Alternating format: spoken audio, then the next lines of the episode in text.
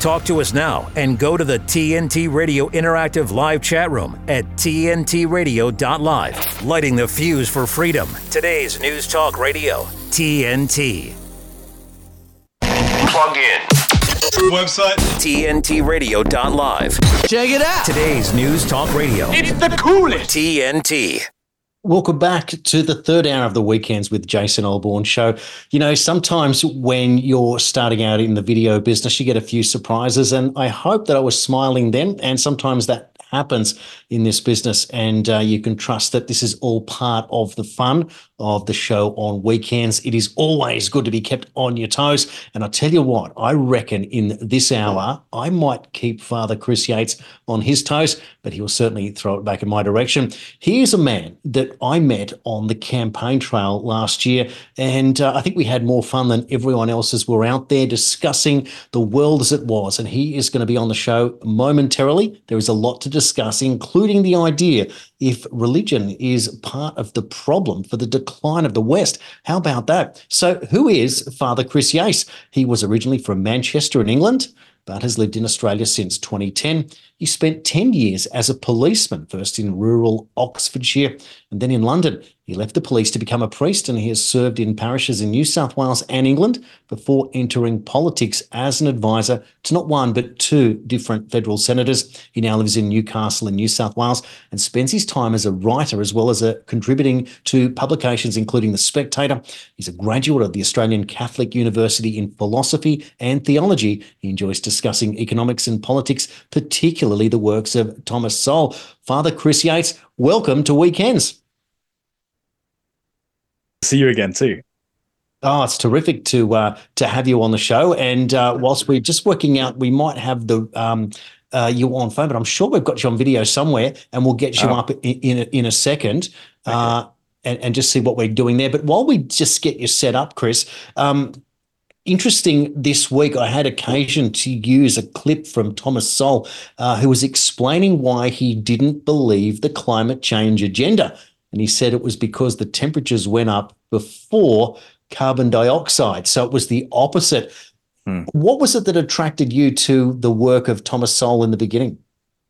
Uh, what I love about Thomas Sowell is um, he has a ruthless um, commitment to um, research. So, you know, as many people know, he started out life as as a as a leftist, well, as a Marxist, um, and uh, you know, people have asked him in the past, you know, what was your sort of road to Damascus moment where you know the scales fell from your eyes when it came to Marxism, and he said, well, it wasn't studying under Milton Friedman, the Nobel Nobel Prize winning economist. It was uh, just facts and data. And and in his case, working for the federal government on the uh, researching the minimum wage laws because he'd been told that uh, the, the the minimum wage laws might in fact um, harm uh, employment, uh, and and he discovered that this was the case, uh, and he also discovered that um, uh, a big state has every interest in suppressing information like that. And so, what I love about him is all of his books uh, have pages of notes at the back because he doesn't make any claims without some data, some facts, uh, some research uh, that supports what he's saying. Uh, and that's what, and he, he, he of course, initially um, applied that to economic theory, and he wrote a great tome, Basic Economics, which is in its fifth edition. Um, but he's applied it to social theory, to uh, um, you know uh, ideas that are promoted by race hustlers. Uh, he is, for those who don't know him, a black American that grew up initially in the South and was from a very poor family in Harlem, um, and so the opposite of a privileged man, and and yet he rejects all of the claims of race hustlers because he's so committed to data and research. It's uh, wonderful, isn't it, when you can find or discover someone that changes the way that they've seen the world and go about it in a process that completely changes everything that they do. Chris, you started out as a policeman and became a priest. That's a big, big change. What was your occasion to take such a, a, a change in life? Well, uh, I, I mean, I mean, really, the, the biggest conversion I had was I'm from Manchester, uh, and therefore grew up thinking that the Labour Party and socialism were the answer to all of our problems, um, and and so my my and that carried with me into the police. Before I joined the police, I'd, I'd become a Christian, and and the reason I I didn't grow up in the church at all.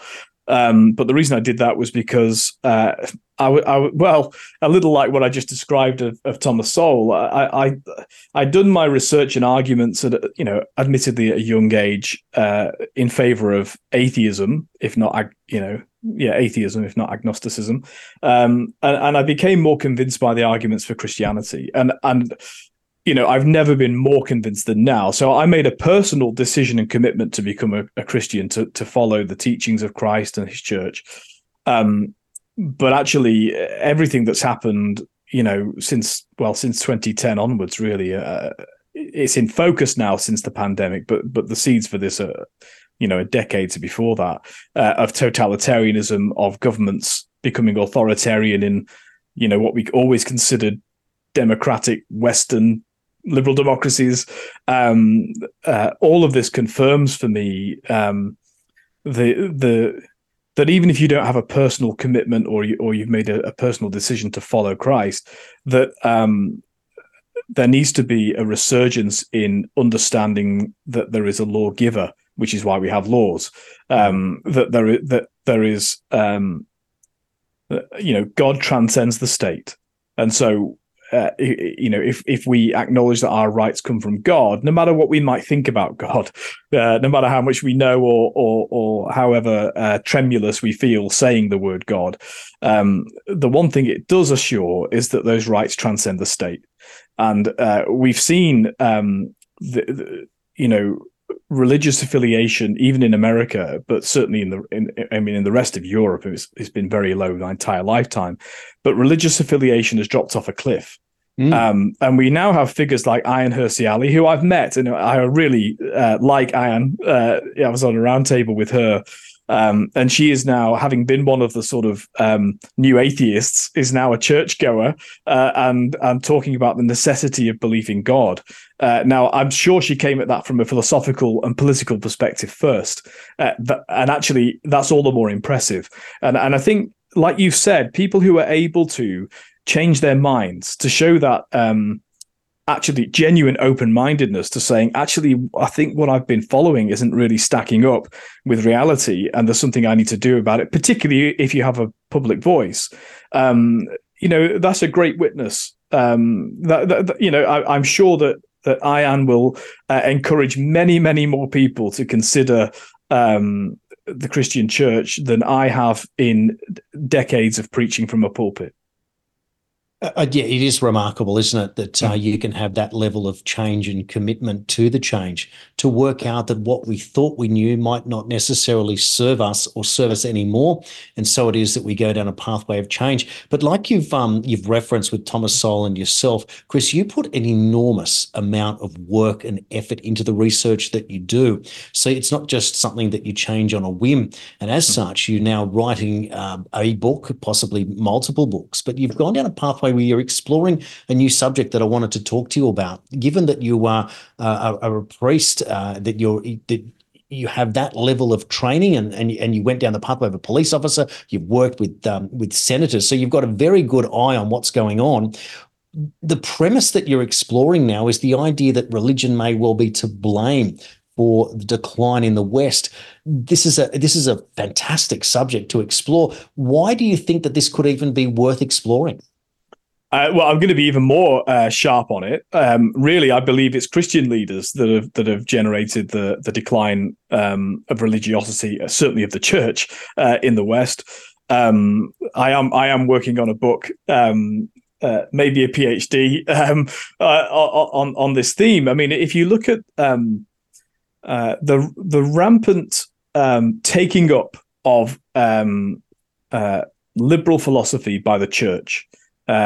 Particularly in focus since the 60s. I mean, we can talk about the Second Vatican Council, which which um, you know was happened in the 1960s and therefore it, it, you know a lot of this gravitates to that particular point. We know about the social upheaval that went on with the with the, the contraceptive pill being widely available uh, with the vietnam war and the stuff that happened on campuses.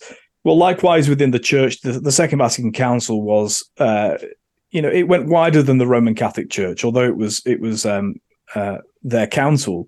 Um, it really included the whole church in, and I would say adopting. I'm not sure it was the aim of the council, but but what happened beyond the council was this the high ideal was that the church would open itself up to the world that in fact rather than you know being this dark mysterious place uh, where we've got all the answers and we'll just give you the scraps when you're lucky which which i oppose as well um, but the it really kind of um, the theory was it would open up to the church, something which I would agree with, to say, no, no, we've got the deposit of faith that we're here to share with. In other words, the church becomes the library, the resource um, for people to to plunge the depths of, of philosophical understanding. But you know, beyond the council, there certainly were agitators within the church um, who mirror, you know, what's happened on university campuses in terms of how they've been, um, uh, you know, uh, owned by by people of a certain, um, I would say, Marxist or neo-Marxist way of thinking, even if they don't know that. Uh, seeing everything in the world as oppressed versus oppressor, you know, it's kind of the rich versus the poor. Um, I reject those those um, uh, uh, dichotomies entirely, but but the church. Well, people within the church really took this up. We get from this liberation theology, which which penetrated South America in particular, this idea that um, really uh, well, again, I'm I, I, am using crude terms, but the proletariat must w- rise up against the bourgeois, and the church must help that. You know, and you see how it becomes a political aim rather than a theological aim, or or or, or one which is, you know, grounded in in in in Christ. So, and I think it's no mistake. Pope Francis, of course, comes from South America, um, and you know, a lot of what he says chimes with liberation theology, which I which you know the church actually still officially teaches to be heretical but um nevertheless these preachers in the name in the in the name of the church have uh, uh, downplayed the importance of the family i'm not saying that, that pope francis has done this but the people i'm referring to downplayed the centrality of the family um, in the life of a nation that really you know the the ultra libertarians focus too much on the individual and the ultra socialists focus too much on the community. Really, the, the healthiest unit to consider when when we're talking about um, uh, how we live our lives, which you know, which involves religion, but also politics and economics, is the family. Uh, the, the, you know we are family people. We care about what we leave behind to to, to our children. We care about our, our our family more than the state possibly ever could. Um, and so um, you know, the church always had the family at the center of church life. But I think, you know, atomistic individualism or, uh, you know, the sort of social justice tomes, which, which place an overemphasis on, on, on society as opposed to families or individuals. Um, this really has been taken up by, by the church uh, by church leaders, by by vocal people within the life of the church, and and my I guess my thesis is to say that the product of even though their intentions may have been to share the faith, to encourage Christianity, to to want to reach out, you know, I would say almost desperately to say, please come to our churches. Uh, but the results of their ministry has been atheism. Uh, the results, uh, uh again, very much like Thomas Sowell, very like uh, that famous Churchillian quote um, no matter how beautiful the strategy, occasionally it pays to look at the results. Well, the results of their um, actions, their ministry, their teaching, their writings, all of the most popular writings, you know, that do the rounds at the seminaries and and that preachers talk about. Um, the, the the the fruits of that have been atheism and and empty pews. And so now it is that people like Ayaan Hirsi Ali uh, and her husband Niall Ferguson um, and uh, Douglas Murray and uh, people who are not from a theological background are the ones saying, actually, we need to. Um, we've realized that that um, if all we have is politics, if all we have is um, existentialism, you know, what is what what we can see before us, then actually we have nothing to live for the, the meaning of life can't be found within that and there's nothing to bind us. And and of course this is what everybody wants to talk about uh, how divided our, our, nations are. Australia less so america particularly so. Um, well that division is because we've made a god out of politics. And so your god is to be republican or democrat or your god is uh, donald trump or um, joe biden. Um, uh, none of these things are healthy. And i'm not suggesting by the way that th- that those leaders are trying to do that. I'm saying that this is what happens when hmm. people uh, know, you know, the highest ideal of what people um, are striving towards, if it becomes political victory, that's not enough to make your life worth living. Mm. It's such an interesting point, isn't it? Because the other side of that is that if it's your political party that you're the one is supporting one side or another, does that mean that the other people therefore look at it that if if if, if their God was elected, then it's our Satan, so to speak, mm. and it becomes something completely, completely different. Now, what we're going to do is take a quick break, and when we come back, we're going to continue the conversation with Father Chris Yates. You are watching and listening to Weekends with Jason Olbourne here on TNT Radio. TNT Radio's Steve Malzberg. 13 Israeli hostages released uh, as part of that ceasefire deal, uh, 49 days after they were taken hostage. 49 days. So that still leaves about 225 to 227 more hostages. Uh, I'm with John Bolton, the former national security advisor to Donald Trump. I'm with Brit Hume of, uh, of Fox News. I'm with a bunch of other people who say this gives Hamas too much time to do whatever they want to do, to do whatever they need to do, to regroup, to rearm, to re strategize. And as much as you want the hostages back, it can't be at the expense of the other part of the mission which is to destroy Hamas. So I think it's a mistake. Steve Malzberg on TNT Radio. Radio works because of its ability to personalize to the listener. What's exciting these days is that people are rediscovering it. You know, people are really rediscovering just how powerful radio is, how ubiquitous it is. It's in our cars, it's in our homes. There are so many new ways to access it, it's everywhere. To find out more, go to tntradio.live.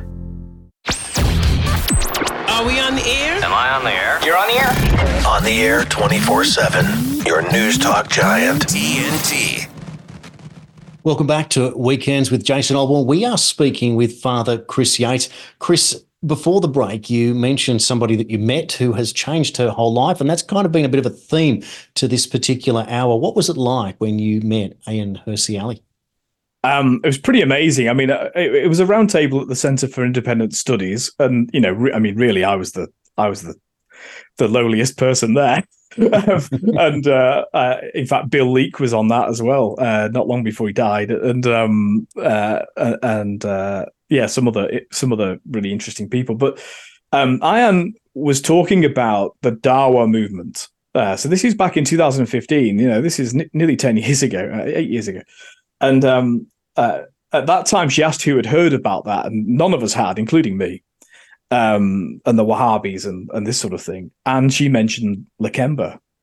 And now this, the, we've actually seen the the results of this uh, after October the seventh. But she was talking about the fact that um, the Dawa movement was an was an Islamic, uh, I mean, at the, at the, extremist end of Islam, um, an Islamic movement to go to uh, the poor, the dejected, um, perhaps the poorly educated as well, and to invest in those communities. So to build beautiful mosques, to have schooling, to to give funding and and the like, all of which look like good charitable acts, right? Um, but that actually the agenda was radical Islam, was was was hatred of the West, was um, wanting to bring about Sharia law um, in in Western democracies and she t- she was talking about this and and I was there like with my dog collar on and I said you know my great heroes at the time I was an Anglican priest, and I said my my great heroes were the Anglo Catholic revivalists. Uh, these were priests in the East End of London in the, at the turn of the last century, who went to the poorest, uh, most downtrodden re- areas of London. I mean, these are all very exclusive now, but back then they were the slums. Uh, they were called the slum priests, and they went to these slums, and they, with often with their own money uh, or by uh, fundraising uh, built beautiful churches. They invested in those. So it sounds very similar. Okay. Uh, built beautiful churches, gilded with gold. Some of the most beautiful churches in London are in these what were slums, uh, and the idea was to say to the to these uh, you know downtrodden cockneys, uh, this this beautiful God is yours too.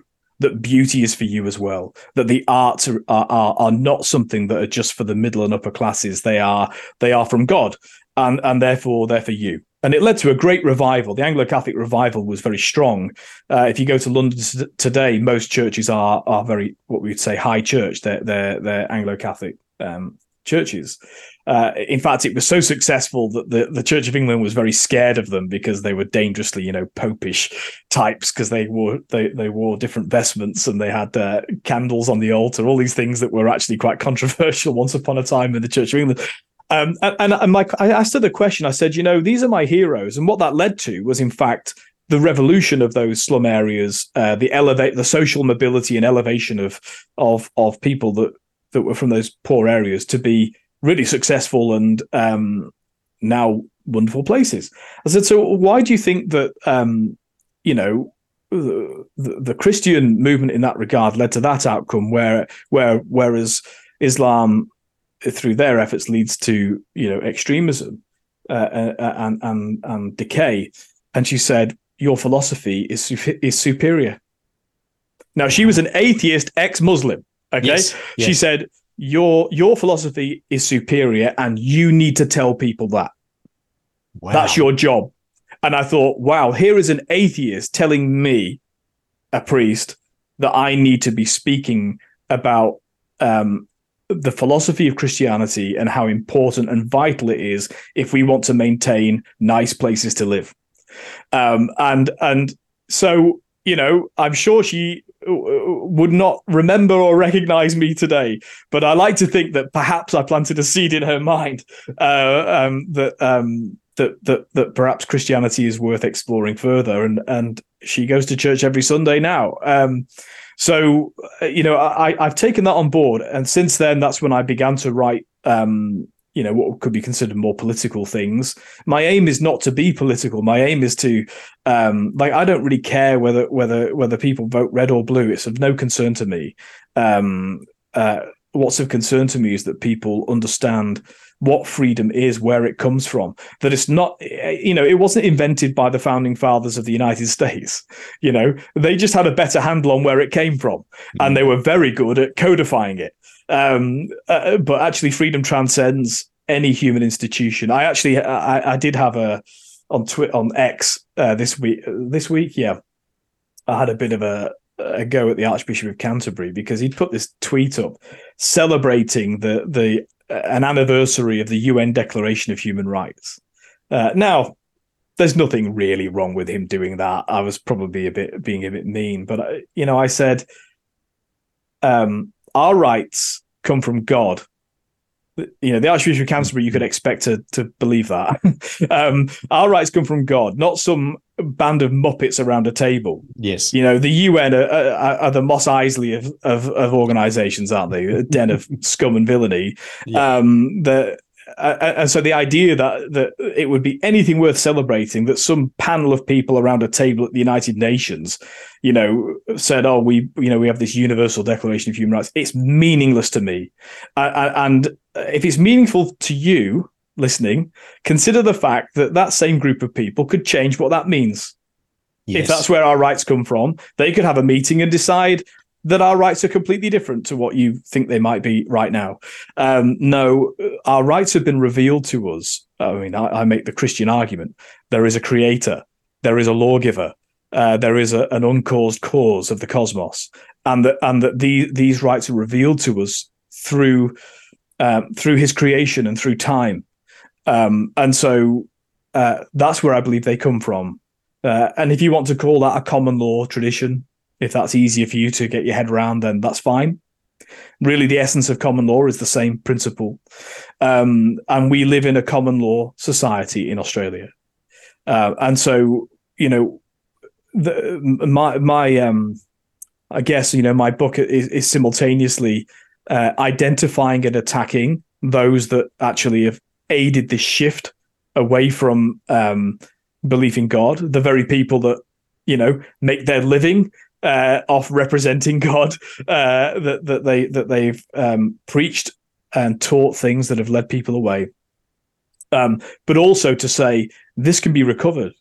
Actually, this is this is just a season. You know, I mean, we're we're talking about what sixty years. What's mm. that in terms of the timescale of, of of humanity? You know, what's sixty years compared to two thousand years of Christianity? What's yes. sixty years compared to six thousand years of Judaism? Um, so I think you know recent events uh, in Gaza have revealed both the diagnosis of the problem in the West uh, and in terms of how people have responded to that, but also I think uh, the prescription for what might heal us as we move forward. That is uh, really interesting, isn't it? Because we have to get past the situations that have once again divided the community over there in Israel uh, and Gaza that is going on. We've got uh, the scenario that more and more people seem to be um, discovering God one way or another in this quagmire that we've been in for the last eight and a half years. That I've sort of measured it from the moment that the establishment was challenged when we, when it was Bernie Sanders that announced that he was running for president. I kind of make that as my um, entry point into this change that has been coming because before that it was just the Obama years and it was just presumed to be the Clinton years and just seems to just keeps going and going and going. But of course, that was the underlying story with these globalist organizations that you've mentioned, uh, with the United Nations there, uh, with, with, with a very cunning plan to, to move us into another era. If we circle back to, um, uh, to, to again to the work there with the Archbishop of Canterbury uh, praising the United Nations, is this part of the your argument therefore that religion is to blame for this collapse or decline in the West if even the Archbishop of Canterbury can't see that for himself? Yeah, I mean, I, I mean, gosh, uh, uh he finds himself in these invidious positions. I mean, the the Church of England recently voted to bless same sex marriages, for example, mm. which is, you know, I mean, th- this is just the latest symptom of of what happens. I mean, it's clearly you know, uh, people don't have to be Christians, right? It's a, you know, it's voluntary. Um, but if you're going to be a Christian, you can't. I mean, it's very difficult to read the scriptures and and think that the church can bless same sex marriages. But whatever. Um, the the but he he did this extraordinary thing where the Church of England voted basically to allow it to happen, but he personally abstained from the vote and he abstained from it in the name of, oh, well, I have to be a symbol of unity to the whole Anglican communion outside of England. And so I'll abstain, you know, because it might upset the Nigerians, you know. Yeah. And and I think, well, actually, by doing that, you actually in no you can't be a symbol of unity for anybody. Yes. Because by abst- abstaining, you're neither for it nor against it. Yes. You know, and and really it's cowardly yeah. Um, you know, so again, again, it's just uh, the you see when you say when I you know the question is religion responsible. Another one of my great heroes is is uh, the late Archbishop Fulton Sheen. He had a prime time television show talking about the sort of things I I talk about now. But his was on prime time in America. The world was different in the fifties and sixties, um, and and he once uh, made the observation that I think is so right that said whenever the church drops something, the world picks it up. In you know, in other words, if we let go of, of an area of responsibility, the world will pick it up. It will transform it. It will, you know, mutate it. often turn it against itself. Um, and I think that principle holds true. Um, and so now, if you look at other religious movements, um, one of the questions I love to ask um, atheists is uh, do you accept that there are religions that are atheistic religions? You know, if we say you hmm. have to, that God has to be part of your religion, then obviously only theistic religions count. But I don't believe that. Religion really comes from a Latin word which means rule. It means how you live your life. It, it means rule of life. And so now everybody to that to to an extent has a rule of life even if it you know it means drinking till three in the morning getting up at midday going and begging on the streets. If you do that every day that's your religion right? That's how you practice your your way of life. And so but certainly there are very uh, there are i would argue very um, obvious religions uh, at work in the world. Historically we've had marxism. That's been around for a while. That was the religion of of stalin of pol pot uh, of mao the religion that led to the deaths of uh, uh, hundreds of millions of people and, yes. and and the and the restrictions of freedoms of far more people than that. So whenever anyone says, "Oh, if we could just get God off the agenda, we, would have a peaceful world," well, uh, again, the evidence isn't on that. No, when you eliminate God, you have more mass murder. Um, so um, but certainly, and I, and I hate to say the word because it's it's so ubiquitous now. But you know, the religion of woke is a very strong religion, mm. um, and and it's uh, uh, and along with it is the is the sort of climate religion, which is a, a new manifest, manifestation of Gaia. You know, it, it's just this. Um, uh, whenever we have crises in human history, um, uh, there's always a religious response. Um, now, at the moment, we don't have a religious response that involves God. Um, but it it has the same tropes of religious responses. If you look at, for example, in the Old Testament, you know, when they believe that they've offended God, they'll fast. You know, they'll live this ascetic life. They'll go without things. They'll, they'll, mm. you know, this gets developed in in the New Testament. You know, uh, the image of monks wearing a cilice to give them pain or a hair shirt to make them uncomfortable, because this is one way of sort of ridding ourselves of, of sin. Uh, by the way, those th- I'm, I'm not playing those things down. I actually think more monastics should do things like that. But um, what we have the woke equivalent, you know, that in the name of appeasing the sun god that's going to kill us all in the next 12 years, we've all got to go back to the Stone Age. We've got to eat no beef. We've got to, um, these are ascetic responses to crises. Um, so it's deeply religious. It just happens to be a really dangerous religion because there's no limiting factor to it. Because uh, you know, at least I mean, even even the, the the people I would I would strongly be writing against uh, the Christian leaders that I think have done great harm to the church. They were at least bound by by something, by you know there was some ultimate boundary uh, that that meant they couldn't go too far down that path, or at least you know the the, the field was set so that people like me can argue back uh, using the same instruments. Um, but there's no limit to the to, to the to the woke mind virus, mm-hmm. um, and so you know that's why we get this extraordinary situation of uh, you know the prophets that have risen up like Greta Thunberg. Um, child prophets that's a that's a very common religious trope by the mm. way um you, you know, king david and goliath and and all this sort of thing um and uh, yeah I, I the the problem is that because um the divorce from understanding what the bible says you know what uh, because because basically we've got in Australia three generations of people that don't know these stories. They don't know the philosophy that went behind it. Even people that went to church, the church was so bad at teaching them that, you know, the ones that are actually seeking after it, they're watching Jordan Peterson go through the book of Exodus. You know, mm. they're having to do that because because they either weren't taken to a church or when they went there, they just got some left wing politics spouted from the pulpit instead of something useful. Um, and, and, so, um, uh, but this is why, uh, certainly in Western countries, the, this is why you get queers for Palestine. Mm. Because, uh, you know, they've, they've, mixed the, the Marxist oppressed oppressor uh, binary, uh, they've mixed that with their own um, hatred of Western particularly Christian culture, and of course Judeo-Christian culture, which is why they side with Hamas um, in, in, this crisis.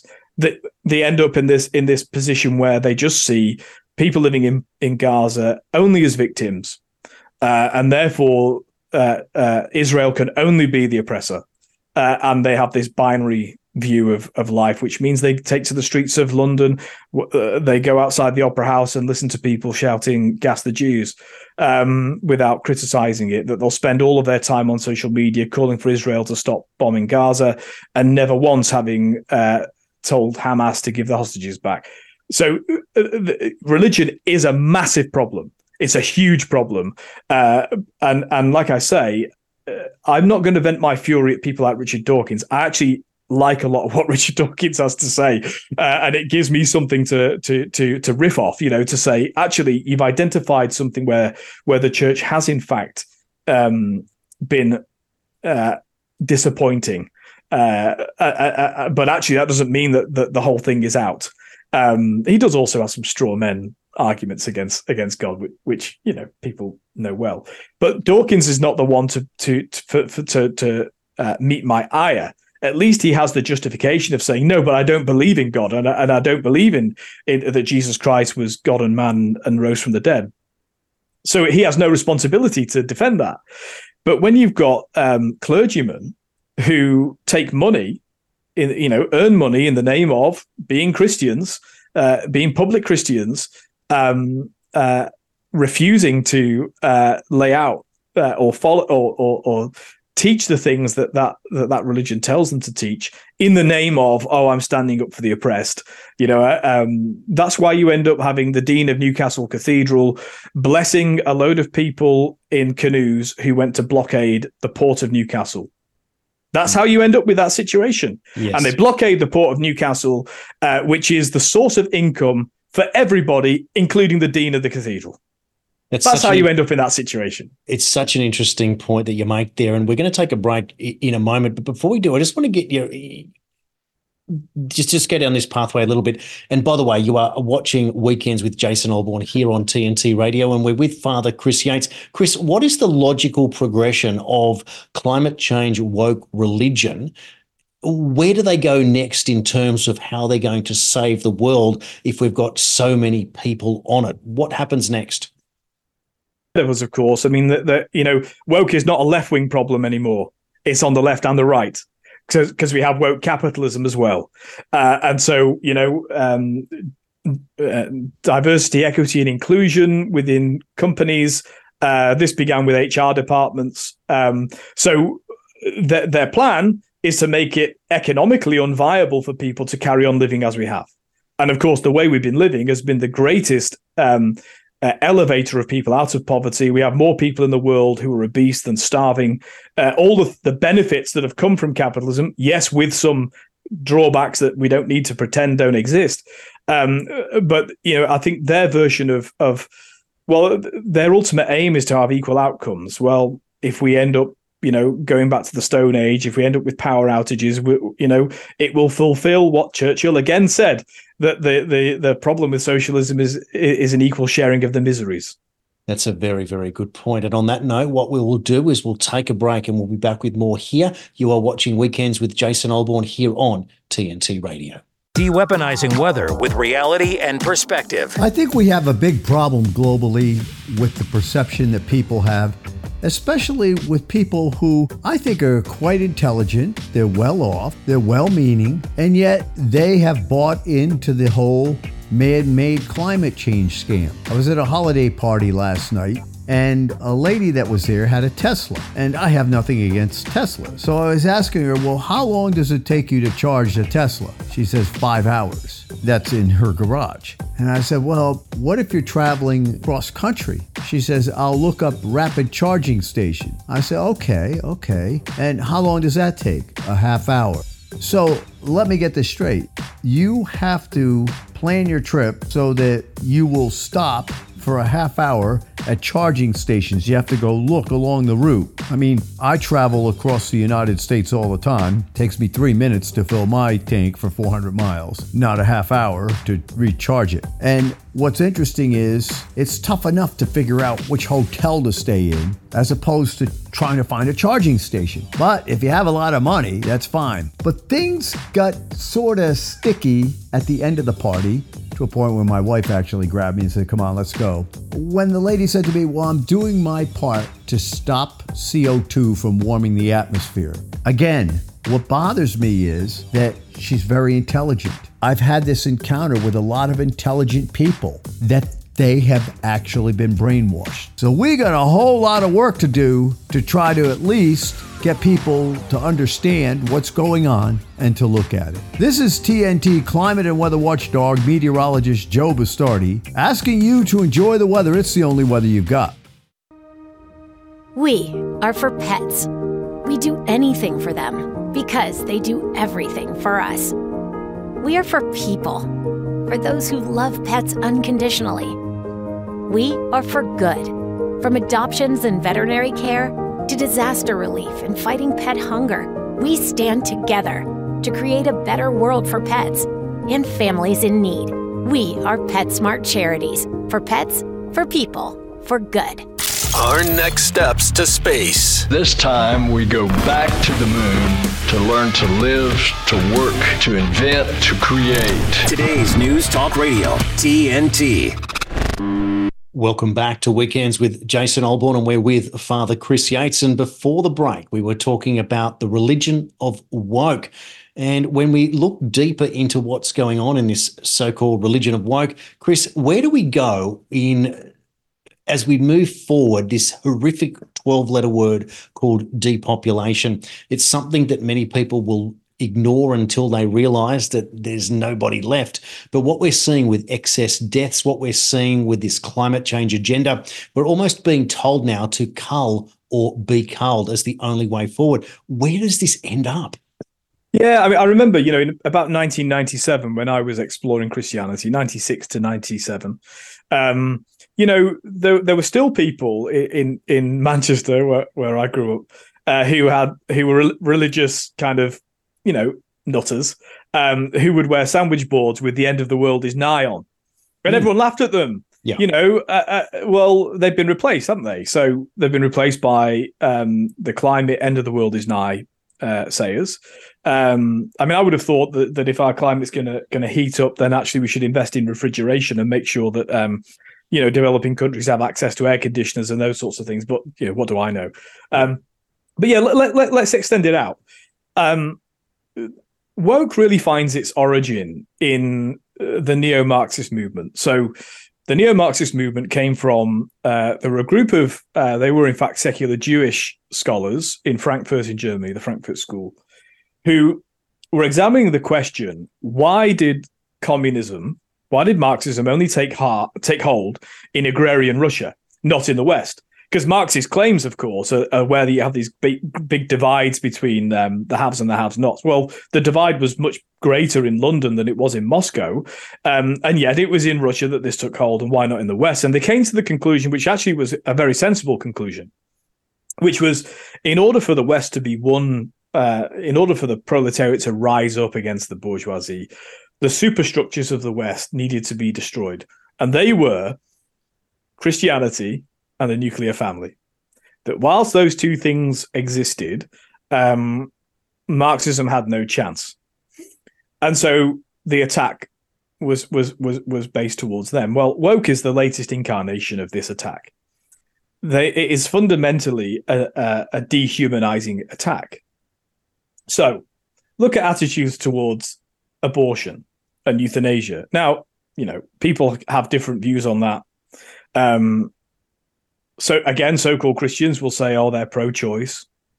Uh, one could make a distinction between having laws against such things as opposed to it just being a moral, a moral wrong, which mm. is up to you.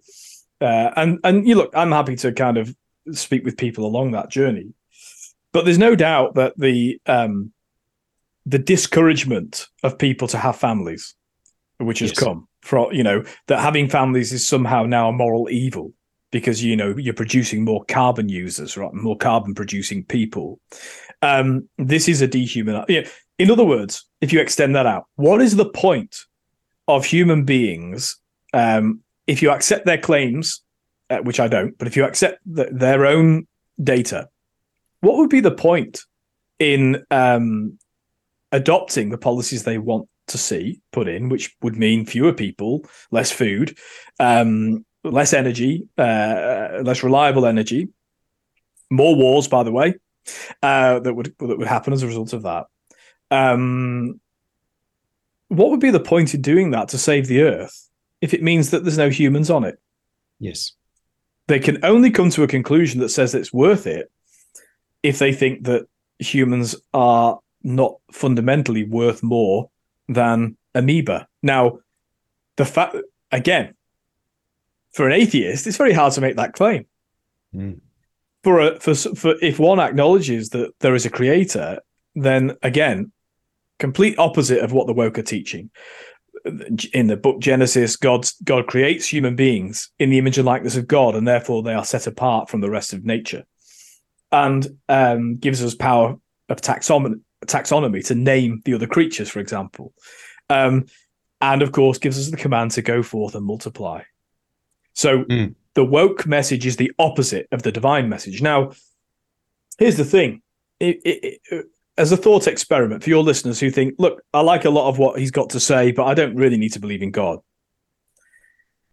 There are many things that we take for granted, uh, not just in the West, in the whole world, as being norms of, hu- of humanity, things that would find their way into the UN Declaration of Human Rights, for example that we think don't that, that, that are independent of God that just make sense. Well, here's one. If we're going to have a shortage of food, if we're not going to eat cows, why don't we eat people? Mm. When when our when our loved ones pass away, instead of you know a, a terrible carbon producing crematorium to burn them and scatter their ashes, uh, or to bury them in the ground, um, why don't we eat them? What a waste of energy. Now, if wow. one is simply a materialist, existentialist, yes. there's no dilemma with that whatsoever. It's a very good point. And but uh, instinctively, we don't want to do that. Why? Why? And now, if, if this is the first time you've thought about this, no, I know it's not the first time you've thought about this, Jason, but if for listeners, if this is the first time you've thought about this, why do we find it so repulsive? And by the way, if you don't find it repulsive, there's something wrong with you. Go and see a doctor. um, uh, uh, we find it repulsive because it is is fundamentally against our nature. But that is not a scientific, a biological, or an evolutionary um, uh, um, message. It's a divine message. It's because God creates human beings in His image and likeness, and we, we are therefore not allowed to consume other people um, it's a biblical command. It's it's it's it's something that's been revealed through the natural law. Um, you know, so I challenge atheist existentialists: Why don't you eat people? And what kind of reaction, if you've put it forward, have you received in response, or is it just a bridge too far? Yeah, I think I think people just something like that is easy to dismiss as you're just being ridiculous. Mm. Well, no, you know, um, follow the philosophical line.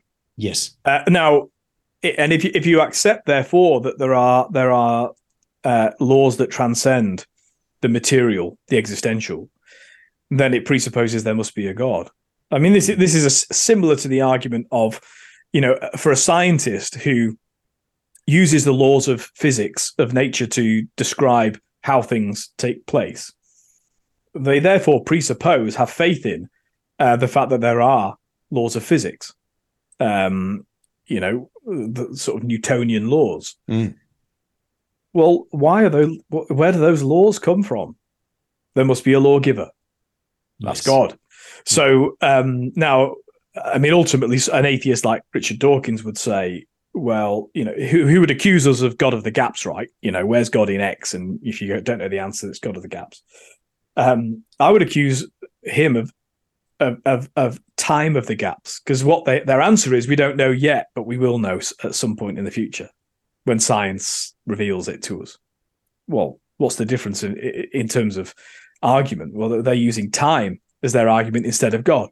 Mm. But I think that um, uh, the law of God is written on human hearts. It's why you don't actually need to have, have, have heard the scriptures, have heard of Jesus, have grown up in the West um, to you could grow up in in in the Amazon rainforest, and you would generate some idea that there is. In fact, you're much more likely to generate uh, to generate the thought that there is a divine um, origin to all things and one who ought to be worshipped.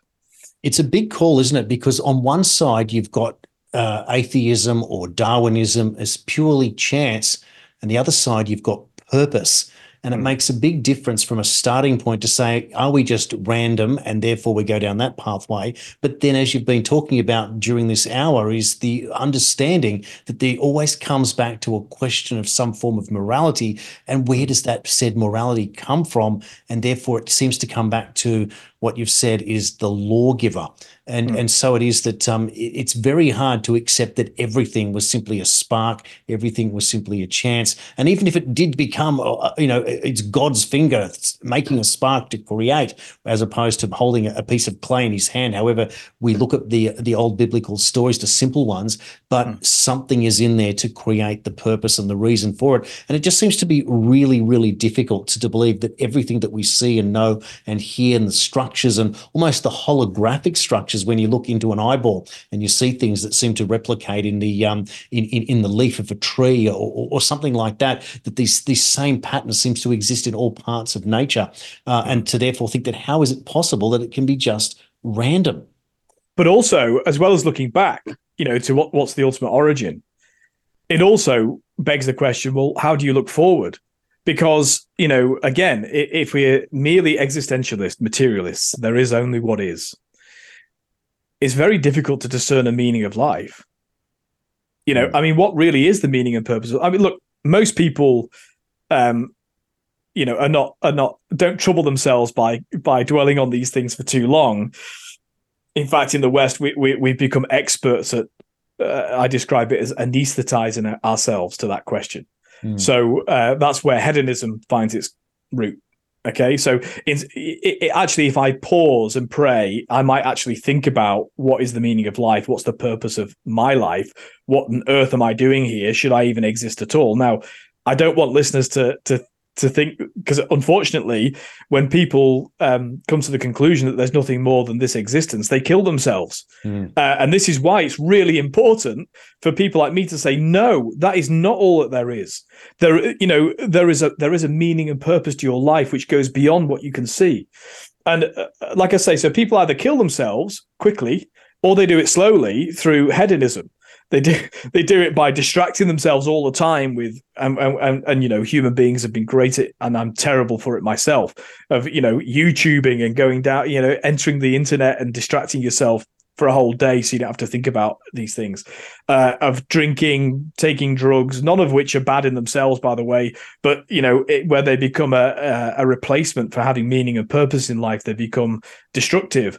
Um, and so whereas actually, I believe if, if, we believe that there is an ultimate origin uh, uh, uh, for our lives and for the entire cosmos and and the things we can't see as well, there's also an ultimate destination, and and you see this is why. Um, relig- you know, people that believe in God are quite dangerous for the woke because for the for the woke and for the existentialists, for the Marxists, they have to try and create heaven on earth. That's that's utopianism, right? They're looking for this utopia. If we can just get the right systems or the right politician or the right person, you know, vote for Trump and we'll save the world, you know, or vote for Biden and we'll save the world.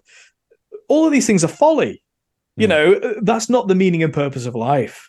Uh, for the Christian, for the Jew, for for the Muslim, uh, for for most theistic uh, traditions, um, heaven is something beyond this life having heaven is is a final resting place within God. Um, it's not something we should burden ourselves by uh, by attempting to create here, and every attempt to do so has led to absolute destruction and mass murder. Um, we are not utopian thinking is evil thinking. Uh, we're supposed to say no you know, again, uh, you know, uh, an Abrahamic view of the world is to say there is a problem with me, there is a problem with the world. The problem is that that we are orientated to disobey God. Um, now, uh, you know, bad religion is, and God's going to smash you for it. I don't believe that for a second. The the antidote to that is to say no. God has also uh, revealed Himself in creation. He's become one of us, and and and actually, our faith in Him is what ultimately saves us. But more than that, it gives purpose and meaning for our lives now. And we realize that, in fact, the meaning of life is to do the most difficult things, which is to try and be perfect, you know, as revealed by God, to try and uh, obey his commands, even though I fail all the time and we all fail, but to carry on striving. Again, Jordan Peterson summed this up, and he speaks really well to people that are not, you know, religious people. He says, you know, really the meaning of life is to uh, understand that you have a cross, a burden to bear, and that your the meaning of life is to keep picking that cross up and dragging it up the hill. And every time you drop it, pick it up and drag it up the hill. Uh, meaning in, in life is actually achieved through struggle, through um, through a passion, through through through the model that Christ showed us. Eternal life is is through a crucifixion, uh, and so um, actually hedonism as as as much as I enjoy it, and I enjoy hedonistic things as much as anybody else. Um, does not find its ultimate source of meaning. People people will say, well, you know, I, I, I struggle hard, I work hard, I do things I don't like to do, so I can earn money for my children, so my children could have a good life. That's a that's a good version of what I'm talking about. But again, it's not enough. You know, uh, doing that makes our families God. Um, yes. uh, and so uh, again, we've got to extend the thinking beyond that. You know, what's the what's the purpose of striving to have a, our children have a more comfortable life? It's because we think there's something important in that. Um, but but ultimately, no matter how perfect our children's lives are beyond ours, they'll still die one day. Um, and so, uh, meaning in life can't be simply by having material things. It can't simply be achieved by um, enjoyment um, it has to serve a higher purpose, and that higher purpose is living sacrificially. I would say with with the vision of God in mind, and also wanting to serve people we find most difficult to love. You know, it, it can be very easy to to help people we like or who agree with us or who we're related to. It's much more difficult to have concern for people that that we don't like. Yeah, that's uh, so well put. And unfortunately, we've run out of time. We are at the end of the hour. Uh, Chris, I just want to say thank you uh, for such an incredible perspective that seems to be missing, and it's that ability through all the work that you've done and continue to do. Uh, this has been uh, Father Chris Yates with us today on the show. Chris, I want to wish you and your family a, a happy Christmas and New Year, and I hope to catch up with you again uh, very, very soon so we can continue these wonderful discussions that we're, we are able to have. Coming up after the news, uh, uh, Tony Nikolic from AFL Solicitors will be with us. We are going to go down the pathway of exploring the COVID inquiry. You are watching Weekends with Jason Olbourne here on TNT Radio.